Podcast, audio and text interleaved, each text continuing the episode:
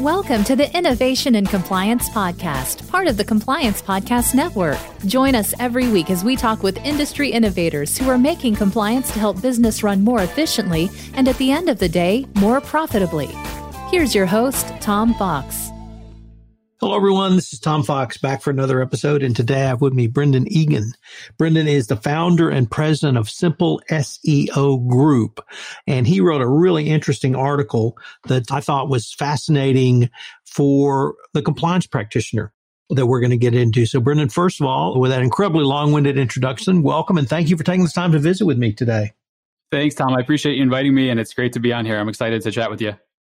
So I was wondering if you could tell us why you founded Simple SEO and what's the business of the organization?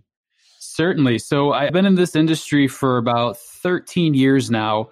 I started it actually fresh out of college, Tom. While I was in college, I was incredibly interested in stock trading, and I was actually a finance and economics major.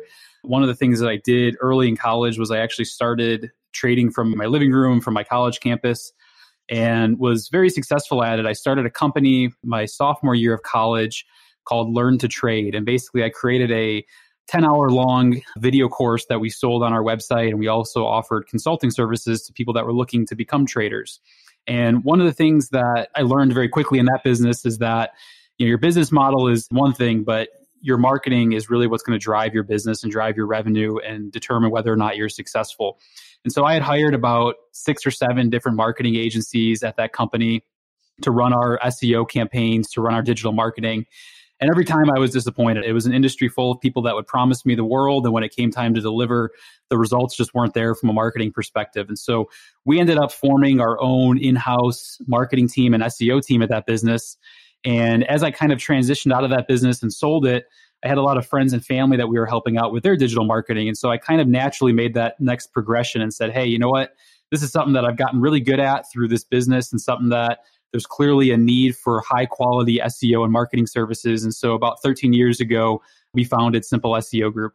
So the work you guys do, you have an incredibly diverse set of clients from legal clients to business entrepreneurs, startups, large corporations. So I was really fascinated by your client base and perhaps we can talk about some of the differences that those businesses need or perhaps the differences are really much smaller than someone not in that business might suspect but you wrote a great article that I came across entitled Marketing Do's and Don'ts During a Crisis. And one of the things that I am struggling with, and I think everyone is struggling with, is what's the right tone to take during this time. So you really looked at it from short, medium, and long term solutions. So I was wondering if you could start off by telling us what short term solutions do you see at this point?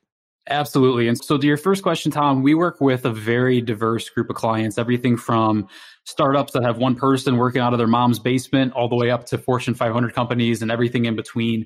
And so, we don't really vertically specialize and we don't really work with one particular size of, of company. We work kind of across the gamut. I would say our average, average company probably has somewhere between 20 to 50 employees, but there's certainly exceptions to that. And so we have a lot of experience on kind of all parts of the spectrum in terms of size of companies and their unique needs that each different size of company, depending on the, how big they are and what they do in revenue and where they are in their business growth mode, what they need from a marketing perspective. And so, as I wrote that article about marketing do's and don'ts during a crisis, obviously, as we're recording this, we are you know, kind of at the peak or maybe starting to get into the tail end, hopefully, of this COVID 19 crisis and outbreak. And really, I wrote that article, Tom, kind of at the start of you know things closing down. It's been about five or six weeks now since I actually wrote that. I think it was published on March 20th or March 25th or somewhere around mm-hmm. there. And really, what it focused on is the fact that when we're in a crisis or when we're looking at marketing, and this applies both to during a crisis as well as just every day of the week, but you want to look at marketing in terms of your expectations and your horizons. So we usually break it down into short, medium, and long term horizons, right? And so when it comes to a crisis or when it comes to COVID, you don't want to make any knee jerk decisions today that are going to impact your integrity or your growth 12, 18, 24 months down the road. Nobody saw this COVID crisis coming. This is something that you know, really honestly, six months ago, COVID didn't exist, right? And it started in China, and, and we do some business with people in China and Korea. And they kind of warned us and said, hey, this may be coming your way and be prepared for some pretty big shockwaves from it. But, you know, six months ago, nobody thought about this. The economy was booming, businesses were doing fantastic, they were spending more than ever on marketing. And so today, in a COVID world, we don't want to make any decisions or reactions that are 24 months down the road that are going to impact our long term integrity. What we do want to do is we want to make short term changes. So, what does that mean? So, when it comes to your marketing strategies, you're probably doing a variety of different things as a business. You may be doing advertisements, you may be doing you know trade shows you may be doing print advertising you may be doing seo you know all the different mediums that you have you should look at those and kind of put them into three different buckets short medium long term and figure out you know in the short term what should I be changing? So if we look to, let's say, television ads, you know, last night I was watching the news and every other ad had some sort of COVID spin to it, whether it was Liberty Mutual, you know, telling their customers that they're slashing rates, or whether it was Burger King telling them that, hey, we're doing contactless drive through. Literally every business has done some sort of COVID spin. So, in the short term, certainly you should take a look at your marketing and advertising and say, hey, how can we tell our customers that we're here for them? What are we doing to support them?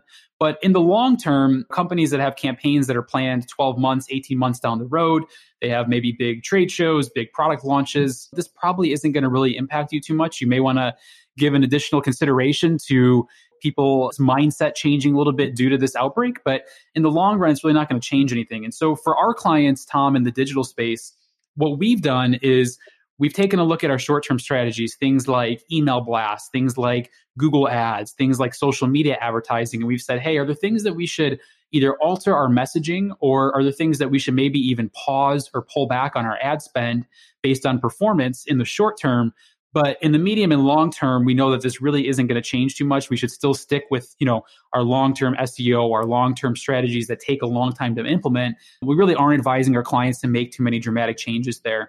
And so the reason I when I started answering this question, Tom, I mentioned that it's been a little while since we wrote this is because, you know, our short-term strategy we're probably about halfway through our changes that we would make for COVID in terms of short term. I think the guidance that we're seeing is that, you know, economies are starting to open back up and over the next six to eight weeks, I think a lot of the country will be back open and, back to business as usual. And so as that time goes on, we're starting to get out of that short term and starting to get more into kind of the medium or longer term implications of the COVID world.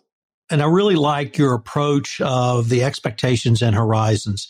And you used a phrase that I have to follow up on, which is long term integrity.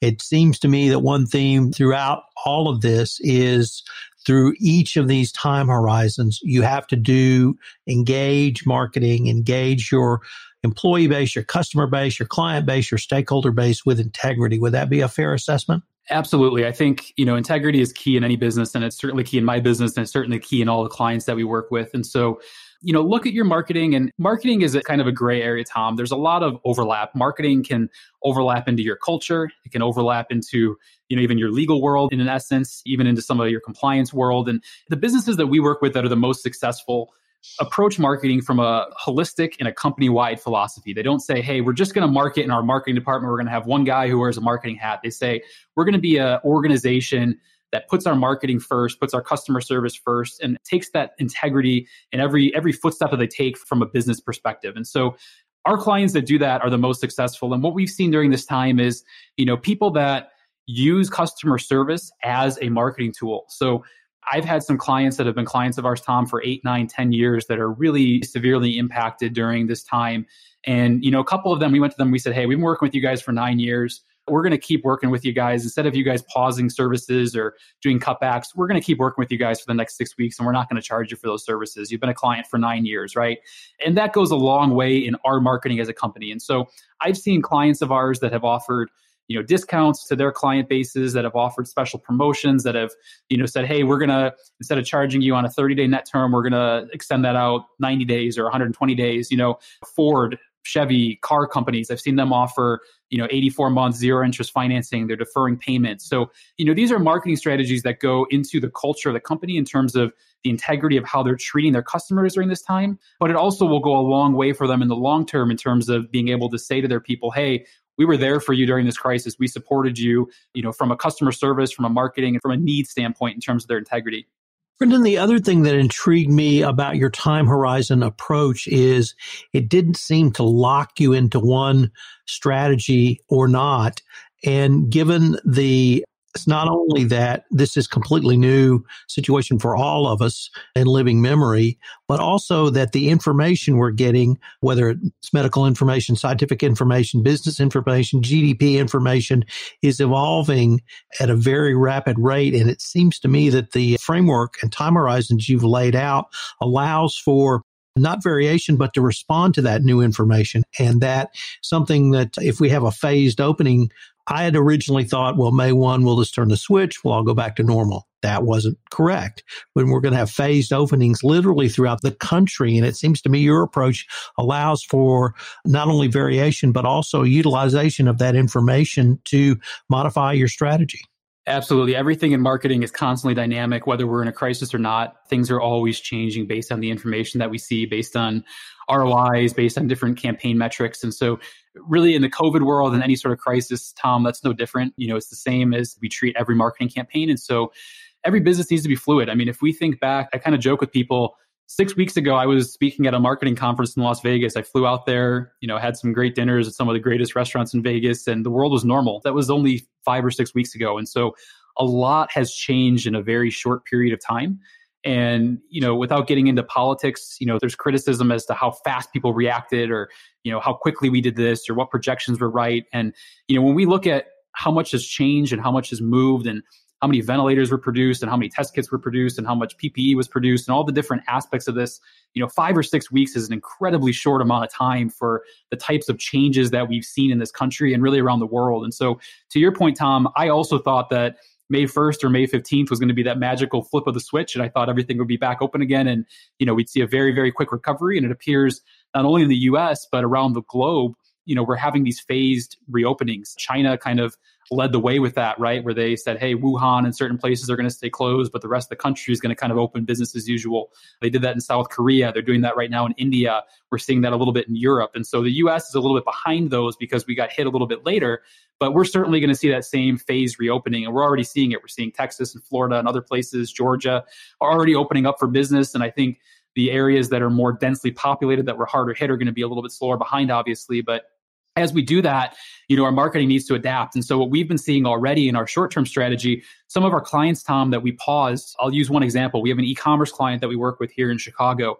When this virus first hit, we were seeing about five to six times ROI on their ad spend. So every dollar we put in, we were getting about five or six dollars out, right?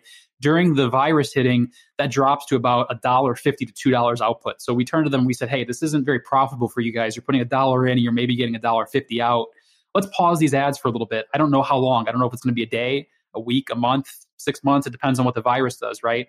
And about two and a half weeks later, after we paused those, we said, hey, you know what? The business environment is getting a little bit better now. We're seeing some economies start to open back up. Let's try scaling your marketing back in for two reasons. One, the economy is opening back up. And two, there's a lot of other businesses that have stopped doing marketing, right? So the supply and demand is out of whack. So we're going to actually see lower costs, and that might work to your advantage. And so we turned their marketing back on, Tom, at a very small scale.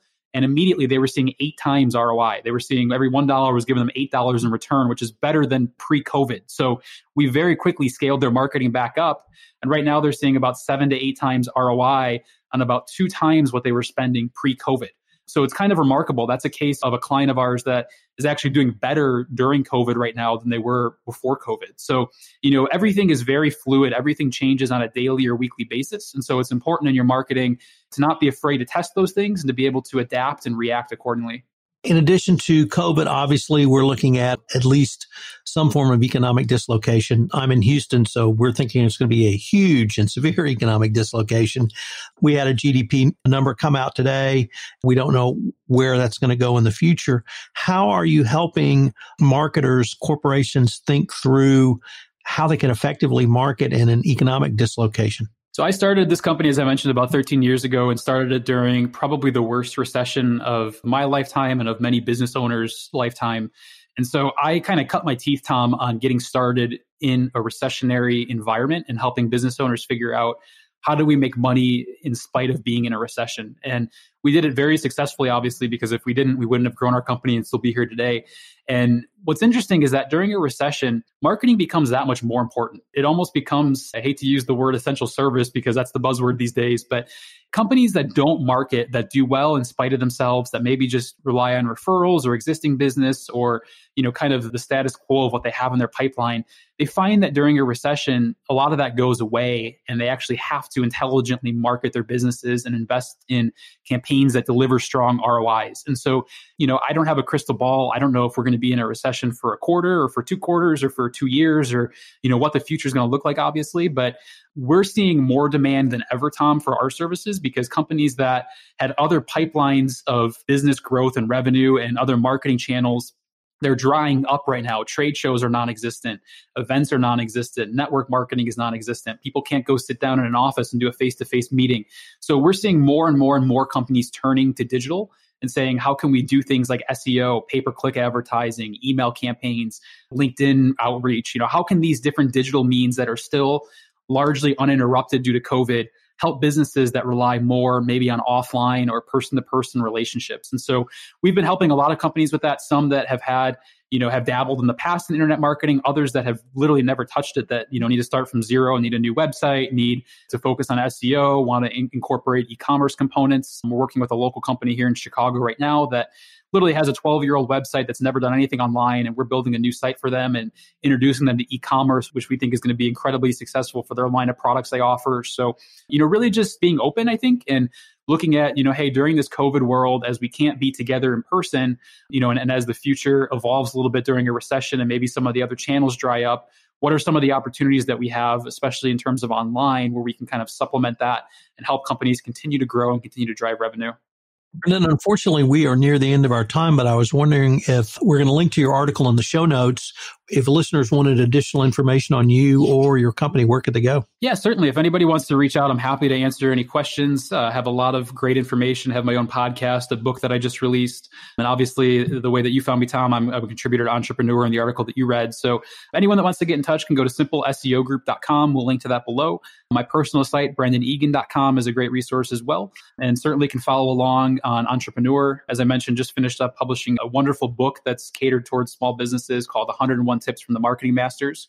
And that kind of highlights 101 different chapters, 101 different ways that small businesses can utilize the internet and digital marketing to further grow their brand. So happy to connect with any of your listeners that, you know, we could certainly lend a hand to or that are just looking for a little bit of advice how to navigate these challenging times. Brendan, I'm going to get that book and then you're going to come back on another podcast. So I would love to.